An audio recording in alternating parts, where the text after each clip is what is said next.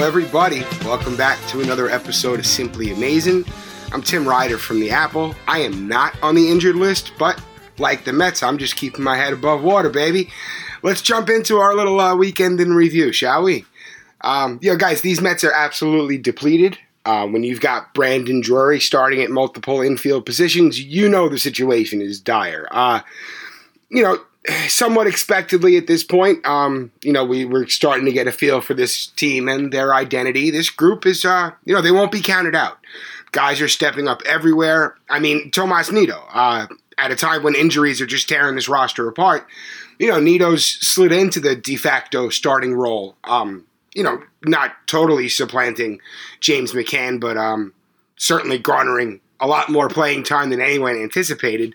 And he's doing it on, uh, you know, just good old fashioned outplaying his competition. It's part of the reason why you hear me speaking so often about the, the power of internal competition. It brings out the best in everyone, uh, everyone involved, and that's kind of what this team needs right now. Um, a month from now, down the line, you know, it. We've seen it work in the past. We've talked about it on the show before, but yeah, I mean, just keep everybody on their toes, especially now that there's playing time up for grabs. You know, this is the type of stuff that teams can build off of or, moving forward, especially, I mean, the adversity they're facing now is something to build off anyway. But, um, you know, Friday night, we saw a, a, very unheralded lineup, you know, pull together some late night magic against the Marlins. Uh, Khalil Lee, Jake Hager, who has since been DFA'd, hopefully he stays in the organization, and Johneshwy Fargas, they all contributed heavily to the Mets win.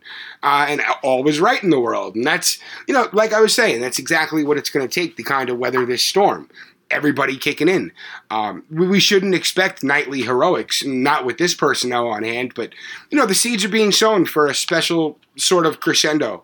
Uh, if this group can keep the Mets alive until the, the injured, almost a dozen or even more, return. Um, you know, it's going to be a bit staggered just because so many guys coming back at different times. But, you know, either way, you just keep plugging away, you keep swinging, and you make it through. Um, with a little breathing room in the division, uh, taking two of three from the Braves earlier in the week, you know, the Mets came into Miami riding high, thinking, you know, take on the world, all that whole, that whole bag. But uh, yeah, except for the injuries, uh, the Mets added another starter to the injured list on Friday. Pete Alonso hit the 10-day IL with a sprained right hand.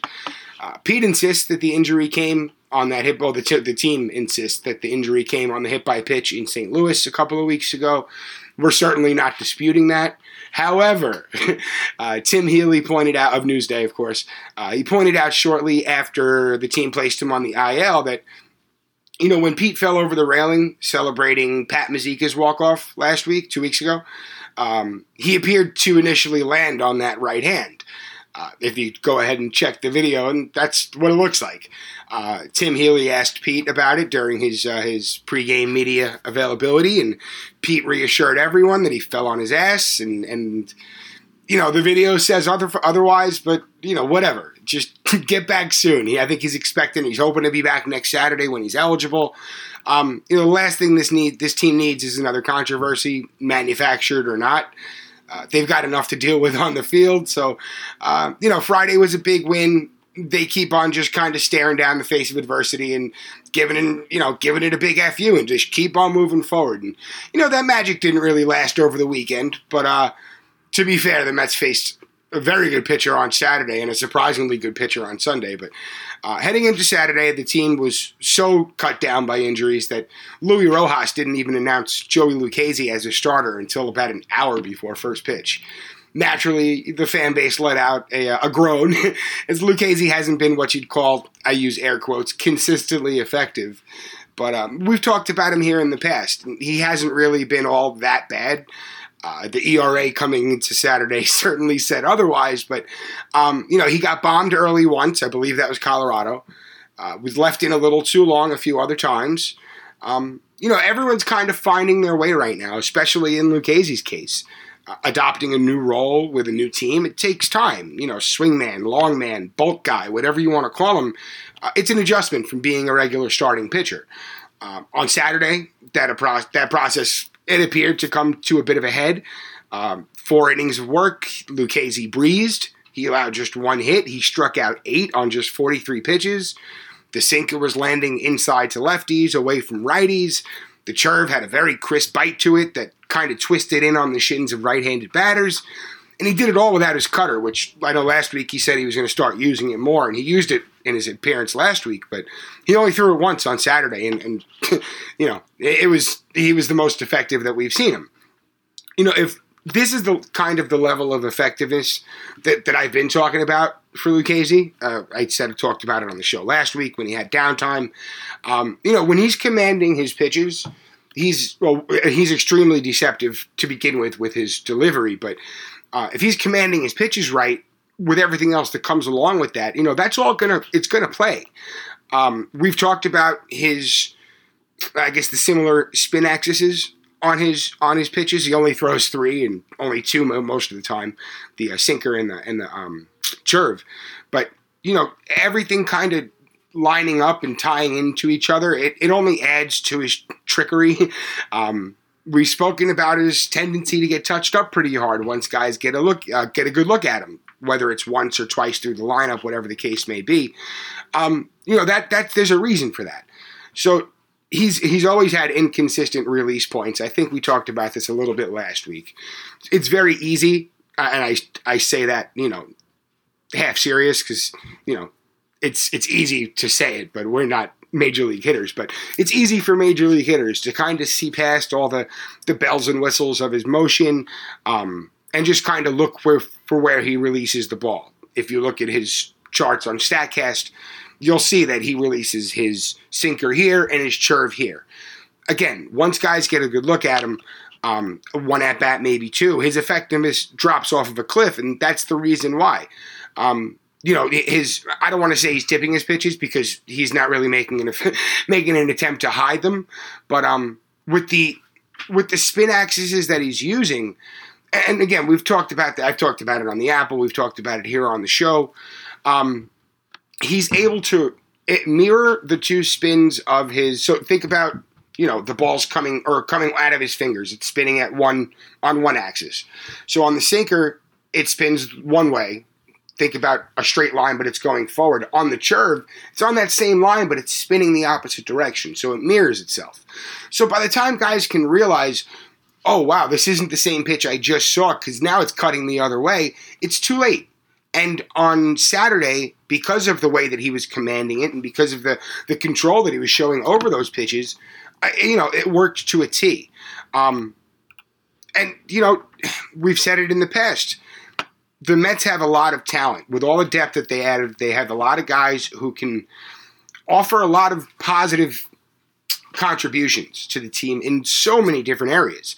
On Saturday, um, Rojas and company kind of put at least Lucchesi and next Sean Reid Foley in the position to succeed. And, you know, so after Lucchesi's four brilliant innings, Reid Foley comes in and he's fresh off three perfect innings versus Atlanta earlier in the week. He's called upon and um, to kind of keep things moving, and he did so completely sufficiently. Uh, he put put forth two innings of scoreless ball that brought him into the seventh. So if you put together, I think uh, uh I call them Joey Fuego Foley on Twitter. Um, you put them together, that's six innings of scoreless ball on like three hits or something like that. That's just you know that's gonna play. It doesn't matter if it's two guys because if you're getting bulk innings out of two guys, it's pretty much just like a combo starter. And boy, that's um that's gonna work. So Reid-Foley comes in. Uh, he takes it into the seventh. He lets up two very weak base hits, which that's going to happen. Um, Aaron Loup comes in to face Corey Dickerson, who was pinch hitting for the catcher. So you got men on the corners and one out. Dickerson, uh, shallow fly into left field, nothing crazy. Brian Anderson tagged up at third. Maybin, Cameron Maybin, who we talked about on Thursday, came in this week, made a perfect throw home. Nido had him dead to rights. I could have sworn that I saw Anderson sliding in and he put his hand, not, you know, didn't reach into the glove, but it looks like he certainly made contact with the ball to knock it out of the glove, which, you know, if you run into the glove, you can't really put your hand on it and tear the ball out. That's kind of bullshit, but apparently only I saw it. Um, I was looking for a replay to put it on the app or put it on Twitter. Every every replay I found did not show that little slow motion clip, and I, am just too lazy to go back and rewind my TV. So, whatever. Um, Mets are down one nothing, and you know it's time to get it back. And like we've seen them do so many times over the last few weeks, uh, you know they did. Uh, Jose Peraza, who was hit by a pitch on Friday, uh, he was pinch hitting for Loup, drew a leadoff walk in the eighth. Uh, Lindor uh, added a, another walk. Uh, I think someone was out in between them too, but um, you know you have two on, one out. let's keep it moving. Maybin struck out. So Mattingly went to Richard Bleier. um, tried to, you know, I guess match up against Dom Smith, who's he had a nice stretch for a little while, but I think coming into Saturday it was like five for 24 over his previous seven games. Uh, you know, not great, but um, it, it's really worked out not great for uh, for Bleier. Home plate umpire Alfonso Marquez, he missed a huge, huge third strike call Gave Smith another shot. It would have ended the inning, would have been strike three. Gave Dom another shot. He singled through the right side and scored Peraza, tied the game, and you felt that magic once again. Castro came in, uh, put up a perfect eighth. Uh, Dom Smith made an excellent play in the eighth. He dove to his right, landed, rolled over from his ass. He knocked out the guy at first. Just you could tell he's having a lot of fun playing first base. Uh, the Mets had an opportunity in the ninth. They, I think, Tovar drew a walk off Yimi Garcia, who's, yo, low key, absolutely nasty. I don't know. I, I haven't seen much of Yimi Garcia. I know he used to be with the Dodgers. Um, nasty, painting corners. Uh, I'm a big fan. If he becomes available and the Marlins are out of it, I am making that call. Anyway, uh, Mets had a chance in the ninth. Couldn't plate the run. Couldn't do anything with Tovar on base. Uh, Drew Smith almost worked around a two a two out hit in the ninth. But uh, Garrett Cooper, who um, tied up the game on Friday, uh, little pinch hit home run early in the game off of Stro- uh, off of uh, Castro after Stroman came out. Hey, uh, whatever. They won the game. I had words about that. You can check it out on the Apple. But uh, Garrett Cooper crushed a hanging slider from Smith, and Smith said he he said he knew it as soon as it left his hand that oh you know this is going to be middle middle, and uh, it was you know into the concourse and left center, which by the way looks pretty damn cool. I liked the home run monstrosity in center field in Miami. Um, the little back of a cruise ship that they have out there now. It actually looks really cool. I would love to watch a game from there. But uh, yeah, you know, you can't win them all, and and we've seen this team really fight back so many times. You know that they're gonna, as long as they can put the bat on the ball, uh, you know that they're never really counted out of it. So, you know, uh, heading into Sunday, still rolling right along, all things considered. Uh, we're going to take a quick break. We'll hear from our sponsors. We'll come back to talk about Sunday, where this team goes from there, why they're in the situation they're in, in a good way, not why guys are getting hurt, because that's anyone's freaking guess. But hang tight. We'll be right back and welcome back. So the Mets head into Sunday, rubber game in Miami, still holding on to a nice cushion in the NL East. Nobody else is really playing well, so uh, you know it would have been nice for the Mets to take the take the series, but um, it didn't work out that way. Again, there were still positives to take away, and that's why you guys listen because that's that's what I find. I find the positives. Jordan Yamamoto, fresh up from Syracuse, uh, got the ball for the Mets on Sunday. He was f- effective his last time out. Um, he allowed one run over two and two thirds on May 5th. Uh, on Sunday, wasn't as effective. Uh, got hit on hit pretty early, um, and that's kind of Yamamoto's game relies so much on command. He doesn't have heavy velocity to kind of lean on, um, and early on the command and control really wasn't there. Uh, he loaded the bases, none out in the second. Uh, I think it was a single, a walk, and a hit by pitch. Miami's first run crossed on their pitcher Cody Poteet, who looked awesome on on on Sunday, by the way, uh, making his fourth start, I believe, his fourth career start. Really hitting all his spots. Um, a lot of uh, confidence out there. They, they, just keep on churning these guys out. Anyway, he had an infield hit. It was a little dribbler near the mound um, on the third base side. Brandon Jury, uh, excuse me, Brandon Drury is charging in from third. Yamamoto, he's coming off of the mound and he kind of makes like a lunging play and an even lungier throw. Threw he, he, he cut off Drury. Drury was charging from third. So if Drury uh, again Yamamoto throws wide, uh, run scores. It's uh, and then Jazz Chisholm made it two nothing in the next at bat. But so if Brandon Drury would have got that ball again, this is a big if. If he would have got uh, Poteet, who was the pitcher, certainly a possibility.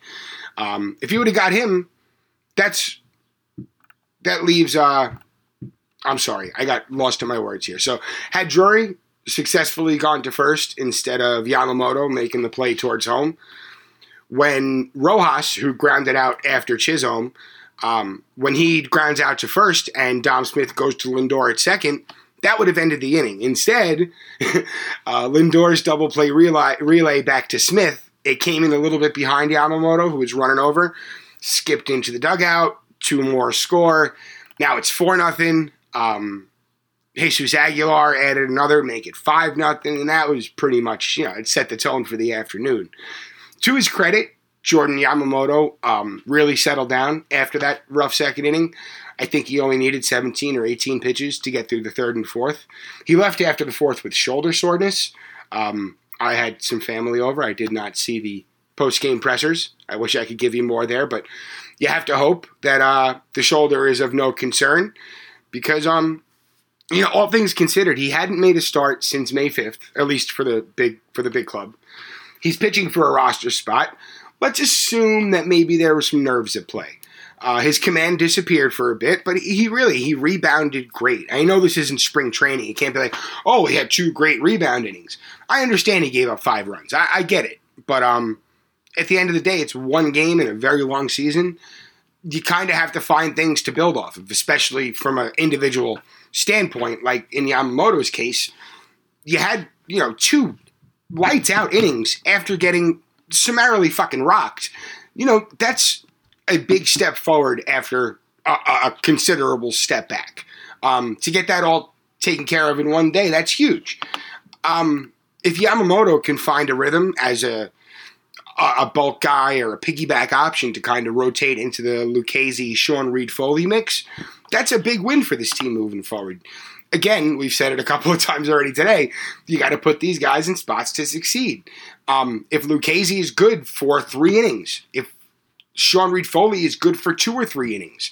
If Yamamoto is good for three or four innings, even two, you know, just those three right there, you could stack them on top of each other if you have to get a full day. You don't have to do a quote unquote bullpen day and hope for the best. You can throw three long men out there, get seven, eight innings, and then pretty soon, Lugo and, and May, Lugo will be back. You have May, you have Diaz, Familia. You know, the pitching is really the least of anyone's concerns at this point. Castro. Um, but the back end of the rotation, at least till everyone returns, you know, they're going to have to cross this bridge a couple more times, it seems like. Um, if you can, again, make this whole piggyback thing work between Lucchesi, Sean Reid Foley, and Yamamoto, or any way they want to approach it, that's great. Um, unfortunately, for, for uh, at least the offense in its tattered form, uh, on Sunday, couldn't get anything going against Poteet. I think he set down 14 in a row through the seventh inning. Um, he finished at 93 pitches, four strikeouts. Again, he was just pitching to contact, which you you listen to the show, we love that. No walks. Um, very very impressive for a guy making his fourth career start. Uh, and sure, with the with the roster full and with guys, you know, with the with the coffers at full uh, capacity, you know, Poteet or, or, any young pitcher that the Mets see with this lineup. Um, it's someone that this team should have been able to knock around, but you know, at this current point with this group of particular group of players here, which you know, outside of Francisco Lindor and Dom Smith, is all reserves. You know, these things are going to happen. Uh, Lindor is back to really kind of looking um, in the doldrums at the plate. Um, he's riding out. I think it's one for 16 after Sunday. Uh, he was hitting, I guess, over 48 plate appearances from May 6th to May 18th. Was hitting 282, 383, 487. Um, again, more like the guy that the Mets had, or we all had envisioned would uh, would show up in Queens. Um, and you know, 48 plate appearances. It's it's like we said, I think it's 11 games. Um, nothing crazy, but it was a step forward. You have to imagine that you know pitchers are absolutely attacking him, saying, "Oh, well, we have to get him out, so we're going to really focus on him." And it looks like he's uh, still a little uncomfortable with breaking pitches, but full confidence he'll get there. Anyway, um, he kind of has to be the guy to kind of lead this team right now. Um, we'll see if that tide turns soon. It, wasn't Sunday. Uh, the Mets plated one against uh, John Curtis in the eighth on Sunday. Uh, Johneshwy Fargas again. Yeah, I think it was a double. Wilfredo Tovar knocked him home, but that, you know that's how it would end. It would be five one. I said it on the Apple. You can't expect miracles, but in all fairness, you can't really ask for much more than a three and three stretch against the Braves and Marlins on the road under these conditions. You know, the Rays, who um, they I think they came into Sunday winning nine in a row. You know, they swept the Mets out of Tampa last weekend. That easily could have sent this team spiraling, uh, spiraling under, you know, under the circumstances that they find themselves in. It, it didn't happen. Um, in the big picture, oh, good. The ice cream man got, comes by just as I'm uh, recording. You guys get a little tunes in the background. So, big picture, you know, this was a successful end to the road trip. I know it's tough to say that, but, um, you know, was it the best case scenario? No, of course not. You'd love to see them have taken two out of three in Miami, but is this palatable? Most definitely. Uh, you know, if you stay above water, which is really all that matters at this point, you're going to find yourself right in the thick of things when everyone's back. Uh, Luis Rojas said it on Friday. I, am going to paraphrase. You know, the next game is always the most important one of the season. Stay focused, keep at it. This is a, a patchwork roster, and even the patches have holes in them. It is what it is. They're making do, they're getting by. Um, I think entering Monday, the Mets lead. Yes, they have a lead. I know everyone's acting like you know the the the sky is falling they still have a lead in the National League East, and they only won three out of nine on the road trip. It doesn't matter. That's what I mean by keeping pace and keeping your head above water. You can't expect these guys to go out and win nine of ten um, with a roster like this. It's not going to happen. And the pitching has been above and beyond. They're doing everything they can to keep these Mets in the game. But with a, a, a lineup full of non starter caliber guys, um, and that's not a knock on this roster. They've gone, they've done so much to keep this team alive, but there's only so much they can do. So until everyone starts coming back, this is the the objective. You you keep your eyes on the prize. Um, you know, so they're up by what? I, I, I don't know what happened the rest of the division yet. Um, I think that at the very minimum, the Mets will be up by a game and a half when we wake up on Monday morning you know that's um that's a good thing. They're heading home for seven. They got the Rockies for four, who've gone two and seventeen on the road this season. They cannot win away from Coors Field. Degrom's back on Tuesday. Uh, you know things could be worse. We talked about um, on Friday on the show. We talked about Luis Rojas kind of keeping everybody focused through through all sorts of adversity. Over the weekend, kind of expanded on that. Um, you know, as as oddly exciting this stretch of fun crazy, scary baseball has been. Um, you know, this team just does not stop amazing. Oh, I just realized that that there was no pun intended. I promise. Uh, you know, they, they haven't ceased to amaze. I think that was the line I used for the apple. Um, you know, Acuna's walk off on Wednesday easily could have could have changed things. Um, Garrett Cooper's walk off uh, game tire on Friday, same thing. His walk off on Saturday. Eh, you know, it, it easily could have said, oh, well, that was fun, but same old Mets. Um, you know, from personal experience, some of us don't truly get, um, don't fire ourselves up until we're punched in the face. I, I'm not advocating getting punched in the face or punching anyone else in the face, but if, uh, I guess if you know what I'm saying, you know what I'm saying.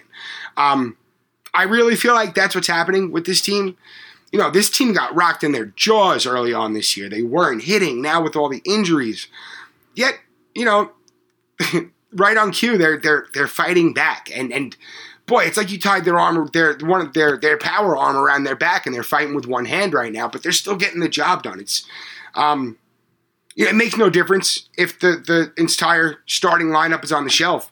This group's kind of taken that next man up mindset, and they've given it life. Um, I think Stroman said it after the game on Saturday. You know, there's going to be adversity through the year. You just got to do your best to battle through that and win. Um, the, the one that that got me was no one's going to feel sorry sorry for us, regardless of the injuries.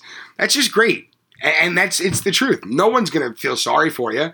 You can have fans that are, oh, you can't win, you can't score a run. Yeah, no shit. You got fucking Wilfredo Tovar starting the whole weekend. That's nothing against Wilfredo Tovar. We like Will Tovar. Happy to have him back. But um, guys, you can't have your your your your eyes set on the moon when you, you have a, a, a, a, fucking you know a, a Chevy Cavalier in the fucking driveway. Boy, I'm cursing again. I get a little fired up. I'm really having fun on this show. I hope you guys are too. Um, you know, they, are battling. This team is. It, oh God, I used a fucking Callawayism. Fuck that guy, by the way. Let's take a quick pause to say fuck Mickey Callaway. I hope he gets fired fucking yesterday. Um, this team is. They're rolling right along, man. I think they're 12 and 8 in May. They've placed nine players on the injured list. Um, and there's still a couple of games up in the East. You could feel the magic. You, there's a group consciousness, and I think you know we talked about last week about Rojas kind of fostering that, and you know a focus on the current as opposed to looking ahead to the future, it's been very, very obvious that it's there. Guys are coming out focused and they're coming out and doing their job right then and there, and they're not worrying about down the road. And to be honest, it's probably the only way to go about this. You know, we've said it before outside of Lindor and Dom, you know, the, the lineup is currently just contingency plans. They're, they're, they're still pulling it off. It's, it's just, it's wild. Um, you take two out of three in Atlanta after losing Conforto and McNeil. You keep the spirits up. You pick up a win in Miami. Could have had more on an even emptier tank. Everything about this kind of screams like this is a team, man. Um, we'll have to see how it all shakes out, but the foundation is there. A terrific stories being told. Um, you know, never in their wildest dreams did Sandy and Zack Scott imagine they'd be leaning on Jonathan Villar, Jose Peraza, Tovar, Johneshwy Fargas, Brandon Drury, Cameron Maybin, Khalil Lee, uh, Jake Hager. I really hope he makes it back. But they never thought that they'd be counting on these guys to to scratch out, you know, weeks worth of wins in May. Um, yet here we are, and I, I'm not gonna lie, I love it. I love every fucking second of it. I said it on Friday when uh, Pete was placed on the IL. This is the stuff of legend, man. Um, Rojas spoke about it a bit after Saturday's games. This team's been very, you know, a lot of guile, a lot of grit, um, a lot of misfortune, and um, you know, keeping it in perspective, which is again to point to Rojas. You know, his we said it last week, both on the Apple and on the show. His job entails more than just writing out a lineup card and picking who throws next in the lineup in the bullpen. Um, it's about keeping his guys motivated. It's about getting the most out of his players in a long season when spirits can get down, when things can, everything can seem to go wrong, which over the last couple of weeks, it's pretty much where, over the, you know, pretty much since, opening day when they got their season canceled, uh, their series canceled. Um, it's been a very strange year. But again, they just keep on finding themselves uh, alive. I know it's early. I know there's plenty of time for this, I guess, ship to go awry, but excuse me. but you still you have so much momentum, so much positivity, um, and, and, yes, it's it's very easy to get carried away. I think Rojas said it Saturday. He said they're all big wins, but you got to turn the page and focus on tomorrow's game. That's the biggest game right now. We think we said it earlier in the show. That's the actual quote. Um, you know, we love to hear that. And as I was just saying, it's very easy to get carried away. I understand. Um, and it's also very easy to ignore the mirage factor too. But you know, expecting this level of production from this roster, yeah, it would probably be foolish. Um, but if they can, as we said, stay above water until everyone returns healthy, there's not going to be a lot that's going to intimidate this group moving forward. Um, if they can make this nightmare work, they can accomplish anything. I don't care if it's hyperbole. I don't care if it's a cliche. I believe it And it appears that everyone in the clubhouse is believing it. Um, I believe we all have a, a, credo here. It's you gotta believe. Let's fucking believe, guys. Come on. There, there's so much talent here. Um, no one's shelved for the season. If anything, your entire bench is getting very, very, very uh, valuable experience in game situations. We heard Rojas talk about it all spring, and when you know during even early in the season with the postponements, getting game action is so important to keeping guys fresh. You have your entire bench and and and then some getting uh getting game action. It's um it can only work out good.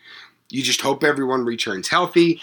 Uh and you know stay alive. That's it. Uh, shit i think that was actually the name of our episode our last episode but uh, you know the, the objective hasn't changed. Stay alive. Keep things moving. Win games when you can. Try not to let too many winnable games slip away. Like i'd like to say that sunday might have been a winnable game. Um, again it's a big if if Drury makes that play instead of yamamoto cutting in front of him um, it's only a two nothing deficit instead of a five nothing deficit. It changes the entire dynamic. But um, let's just chalk that up to yeah, this is one that they lost. Whatever. You still head into Monday with more than a game cushion in the division. Um, you're playing Colorado, who's not a great team, and then you got, you know, you know the Braves are going to come back in late in the week with, uh, you know, vengeance on on their mind after losing two or three last week. Um, yeah, you know, the Mets are not, there's going to be no shortage of opportunities to prove themselves, whether it's this week, next week, next month, September, whatever. They're going to have to keep their guard up. Um, when the point comes that everyone on the roster is back and everyone's hitting, and we're, as fans, kind of enjoying the, uh, the spoils from that situation, great.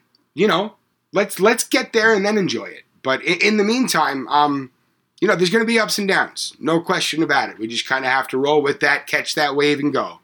Uh, what's the one I always like to say that I see our, our guy Marcus Stroman using on Twitter, which it's just awesome. The guy's positivity never ever wanes. It's just uh, very cool to see. I, you know, we talked about it on the show last week. The veteran leadership, and it doesn't matter if Lindor's not hitting. Him in this clubhouse at this time with no one else available um, it doesn't matter if he's hitting or not. He is still that leader. And again, you can look around, probably around that room, and pick out a few of them. Um, the legend of Kevin Pillar. By the way, Kevin Pillar is going to be resuming to base resuming baseball activities on Monday night. He had surgery to uh, reconstruct his face on Friday. Will be returning in a limited capacity, getting himself back into game shape on Monday. Um, again, just balls to the wall, setting the example for everyone else. Um, and that's kind of what I'm saying. Look at Lindor. His approach has not changed. He's upbeat. Let's go out and let's get this. He's hugging his teammates. He ran over and hugged Dom Smith as the, the Marlins are making a pitching change on Saturday. Marcus Stroman saying, hey, you know, I came out of the game maybe, well, clearly before I was ready to. And uh, yeah, he didn't say this, of course, but he's going, he's hugging his teammates, he's out there giving fist bumps this is leadership by example, and this is what carries teams through tough times.